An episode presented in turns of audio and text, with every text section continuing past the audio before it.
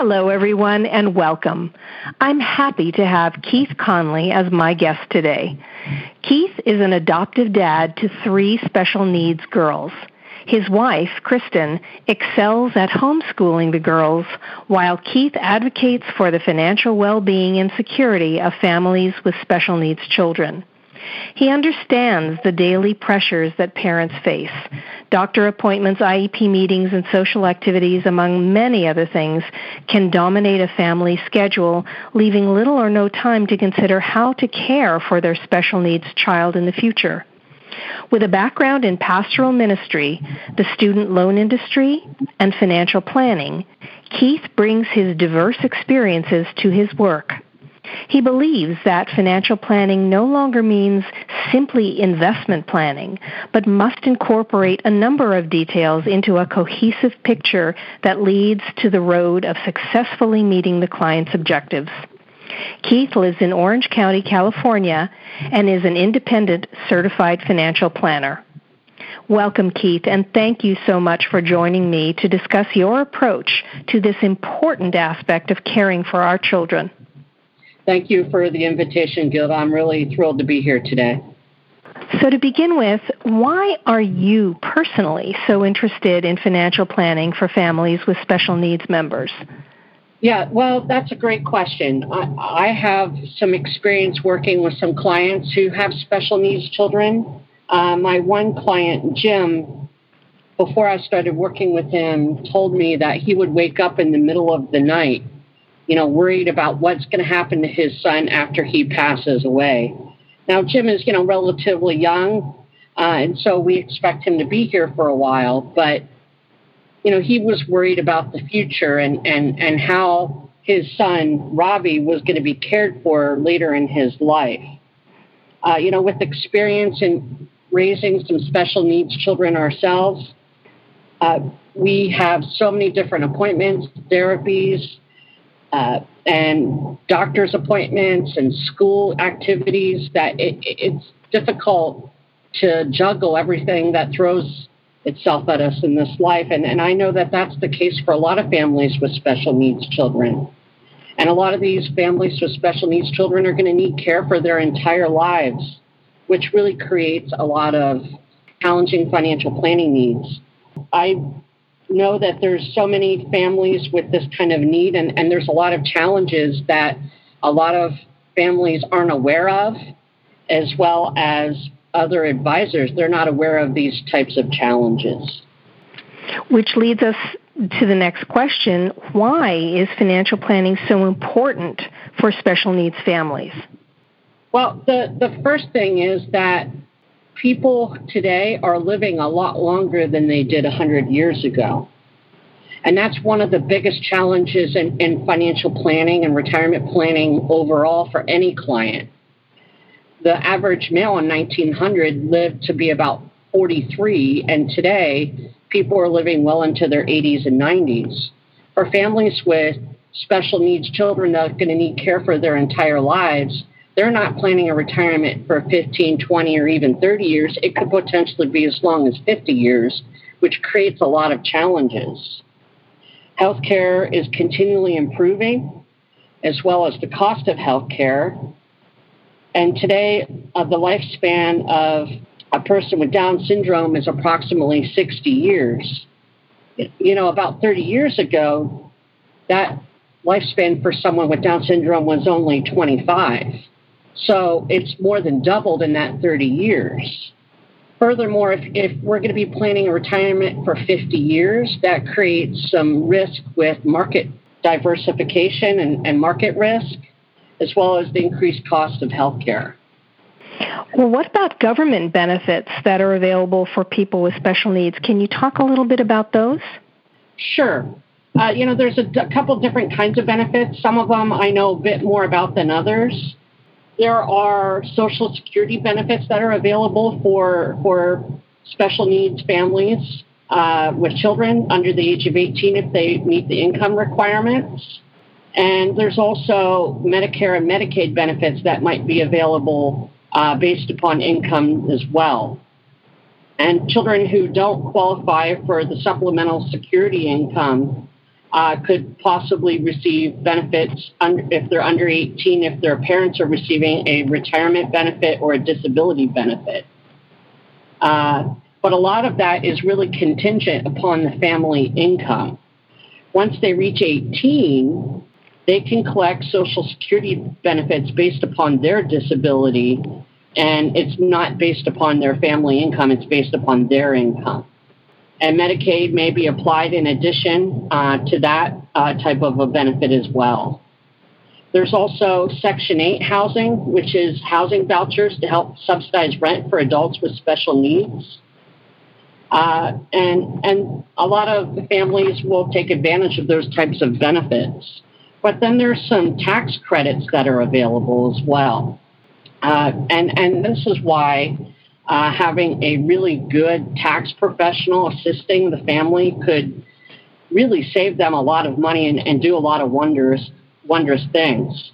Uh, in 2019, the IRS code allows taxpayers to deduct the total qualified unreimbursed medical expenses that exceed 10% of the adjusted gross income. So that, that's a lot. That's a mouthful. So let's let's unpack that. What it's saying is that if your medical expenses, if you have medical expenses that exceed 10% of your adjusted gross income, the portion that exceed that 10% you can deduct from your from your tax liability. So if you have an uh, adjusted gross income of 45,000 and $5,475 of medical expenses, you would multiply 45,000 by 10% or 0.1 to find that only expenses exceeding 4,500 can be deducted. And so that means you could deduct $975 from your tax liability. And there's a number of different expenses that you can use to come up with that calculation. You can deduct things like preventive care, treatment, surgeries, dental and vision care, and you can also deduct visits to psychologists and, and, and psychiatrists, prescription medications and appliances such as glasses, contacts, false teeth, and hearing aids are also deductible. And another cost that they can deduct that a lot of families don't know about are travel costs. So you can deduct mileage on your car as well as bus fare and parking fees.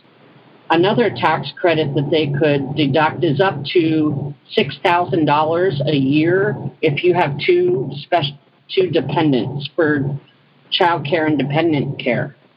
So if, if this is a tax credit that's needs based, if you're paying for child care so that you're able to work and you have one dependent, you could deduct up to $3,000. And if you have two, or more, you can deduct up to $6,000. Now, that is needs based.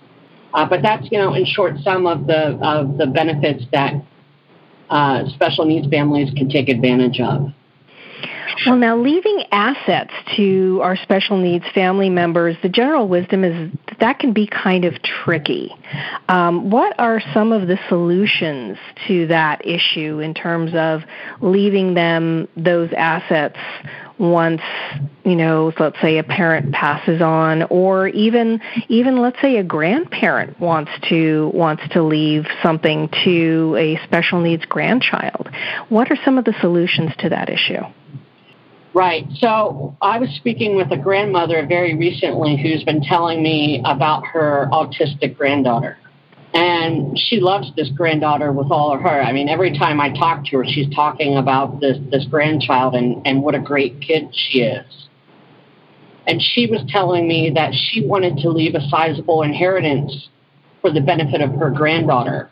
But her daughter, the child's mother, told her not to bother not mm-hmm. because she didn't want her daughter to have money, but the mother didn't want these assets that would be inherited by the child to put the government benefits that the autistic child was enjoying at risk. So it's really a tricky line to, to toe. Do we leave assets directly for the special needs child or special needs adult? And the answer is that if a child or a special needs adult has over $2,000 of, of assets, they risk they're at risk of losing their government benefits. And this is something that probably most of your, your audience knows about. So typically, there's a number of different tools that you're going to work with an estate planner who specializes in special needs families are going to put into place. I'm not an attorney. I'm not giving legal advice. I'm just giving very general information on on how this works. Uh, and and the fact is that as a certified financial planner, I work very closely with attorneys when doing this kind of work. Part of my financial planning is working with the attorney to make sure that the we have the correct assets and put in the correct place. One of the things that we need that these families need to put in place is called a special needs or supplemental needs trust. And a special needs trust provides financial protection to individuals by disabilities by allowing funds to be set aside for care without disqualifying them from receiving public assistance like Social Security and Medicare. And so what happens is you put assets, and a lot of times this is permanent life insurance, inside the trust for the care and the provision of the special needs uh, who's going to be the beneficiary of that trust. And any expenses that the, that special needs person needs, the special needs trust can fund. So it can fund expenses like medical service not covered by public benefits, household costs and group, other and other costs like mortgage and rent, property taxes, utility costs such as heating, fuel, gas, electricity, water, sewer, and garbage removal, one vehicle for transportation purposes, as well as auto maintenance, laundry services, and supplies and over the counter medications. This is a way to put a significant amount of money aside for the benefit of that special needs adult without putting their their uh, assist, government assistance in jeopardy. Another thing that a uh, parents of special needs children and adults need to consider is that before that child turns 18, they, they're going to have to consider filing for guardianship to make decisions for that child. You know, the law says that when they're 18, they can make decisions for themselves, but we all know that a lot of our children are not able to make decisions for themselves, and they will need our care and our decision making skills for the rest of their lives. We don't want to be put in a situation where a special needs child needs a decision made concerning their health care, but because they're over 18, their parents are unable to make those decisions. A, another thing to consider is what we call a letter of intent. This isn't technically a legal document. What this is, is a record of the parent's history, the child's history, uh, the wishes of the parent, and the likes and the dislikes of, of this special needs person it's really a great thing to just keep on record, maybe keep it in your safe deposit box or with the trust so that these things can be kept on record uh, for the care of that special needs adult once their parents have passed away. Now, aside from the special needs trust that you've been discussing, what other sorts of financial tools are available to help families do this sort of planning? So, like I said earlier in the program, uh, families with special needs children need to be planning for a retirement of not 20, but perhaps as many as 50 or more years, especially as healthcare advances and our, our these special needs children's lives are prolonged. And, and, and that's a good thing. It's a good thing that these people's lives are improving and that they're having longer, better lives, but it creates some challenges.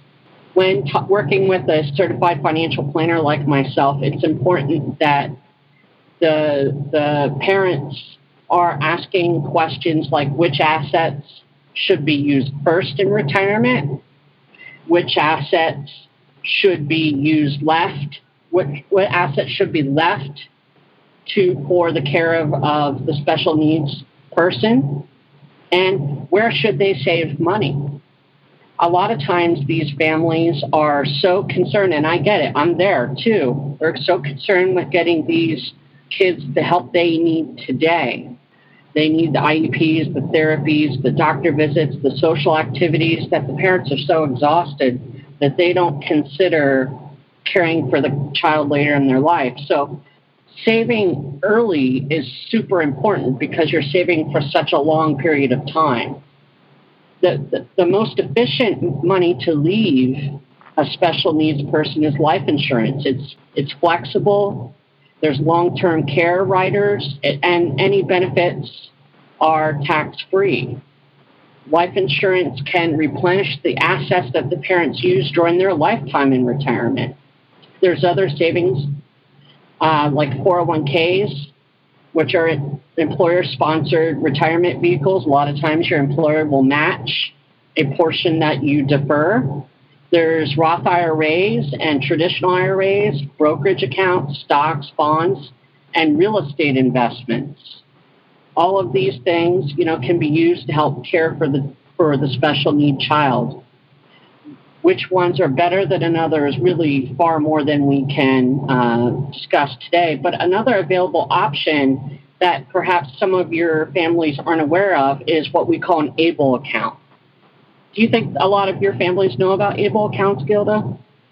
Well, we have discussed ABLE accounts on some other podcasts, but I do, uh, I would like you to discuss that here as well because uh, our listeners may not have had the opportunity to listen to some of those other podcasts, and it's always good to have important information like that reviewed. Sure. So, an ABLE account it was established in 2014. Uh, ABLE stands for Achieving a Better Life Experience.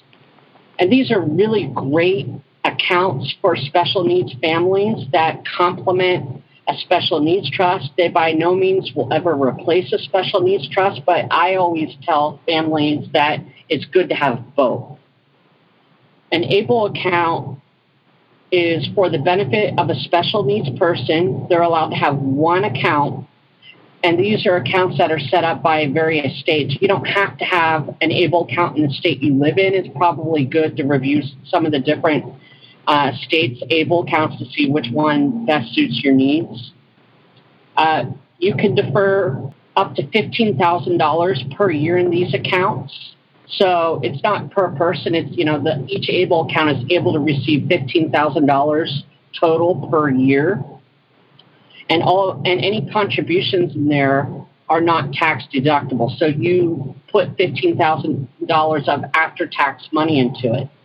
These accounts are allowed to have up to hundred thousand dollars in them without counting against the dis- disabled person's assets which of course we know would put their government assistance at risk. So instead of $2,000, they can have up to $100,000 at any one time.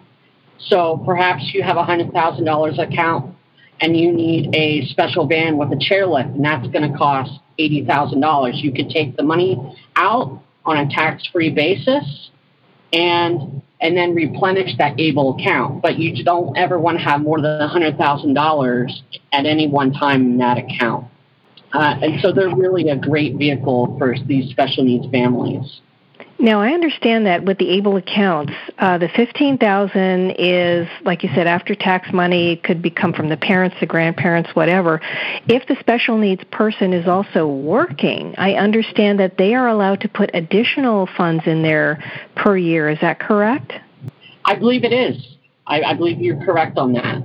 Yeah, I'm not sure what the figure is, but I think it's it's around six or seven thousand additional dollars that they can put in per year of the money that they themselves are earning through working or you know whatever they're doing. Um, right. Yeah, so so ostensibly they could have you know over twenty thousand a year that they could be saving. So yeah, it's a wonderful, wonderful vehicle you know, and the, these tools are not, you know, simple transactions. You know, special needs families should be establishing a long lasting relationship with a certified financial planner to update their financial goals personally, but also expectations for the rest of their of their adult children's lives. You know, it's not as simple as you know just opening a, a Roth IRA or as simple as funding a, an able account. This is requiring an ongoing relationship with an advisor over the course of years because we can't possibly know, for example, how much it's going to cost to keep the lights on in your house in 30 years. There's no way to know that. And so, something that your listeners really need to consider is working with an advisor who's going to work with them on an annual basis at the very least to help them update their goals and their expectations and to review all of their financial planning needs so that they can use these vehicles to their benefit and maximize them.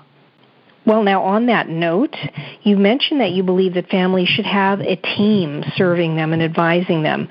Other than a certified financial planner such as yourself, who should be on that team? Well, the fact is that these families already have a team starting. You know, they, they have a team that are, are serving them currently. They have therapists, they have teachers, they have medical professionals, nurses, doctors who are already helping them with their needs today. But a certified financial planner, they are not able to help families with these immediate medical or, or psychological or, or needs. But a certified financial planner is going to help these families put their financial needs first and foremost in their best interest as a fiduciary, and they're going to be able to concurrently or work at the same time along with their estate planning and special needs planning attorney. Uh, these families need a competent, certified uh, public accountant to do their taxes or perhaps an enrolled agent. It's important that these families have a property and casualty insurance agent to make sure that they're properly insured so that uh, they don't lose money from a car accident or, or have their homes properly insured. And the certified financial planner's job is to help each of these members of the team work side by side so that they're not working against one another, but that they're actually working to bring forth one cohesive plan that's in the best interest of the of the client. You know, the benefit of a certified financial planner and an attorney is that they're what's called a fiduciary, which means that they're working their client's best interest, and they need to be working with a fiduciary who knows about the, the not only the emotional needs of a special needs family, but also their financial constraints. So, how can our listeners reach you if they have questions or if they want to know more?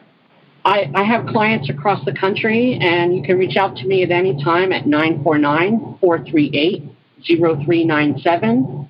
And my website is conleyfinancial.com, C O N L E Y financial.com. Uh, I encourage your listeners to reach out to me now, even if they don't believe that they're in a place where they're ready to work with a financial planner. Uh, I'd rather establish a friendly relationship with them now so that I can help them not make, make mistakes today with their money rather than them contacting me when it's too late. Just because we don't enter into a formal relationship doesn't mean that I'm not going to care for these families. I want to be a resource for them. Perhaps some of your families already have a special needs trust and, and a uh, estate planning done or any other type of legal work done. I have a team that will actually review their legal documents at no charge. They're not going to do the legal planning for you, but they'll go ahead and review what you already have, and, and if necessary, they'll make any recommendations. There's no charge for that. It's just a simple service uh, that our firm is able to provide. That's great advice, Keith. And would you mind please repeating that contact information one more time, just a bit more slowly, so people can get that down? Sure. My phone number is area code 949 438 0397. And my website is conleyfinancial.com. C O N L E Y financial.com. Well, thank you so much, Keith, for your time and for sharing some terrific information with us today. I'm really grateful to have had the opportunity, and, and I hope it's beneficial to your listeners. I also want to thank our listeners for spending a part of their day with us. I'm Gilda Evans reminding you to take care of yourself and that special person in your life.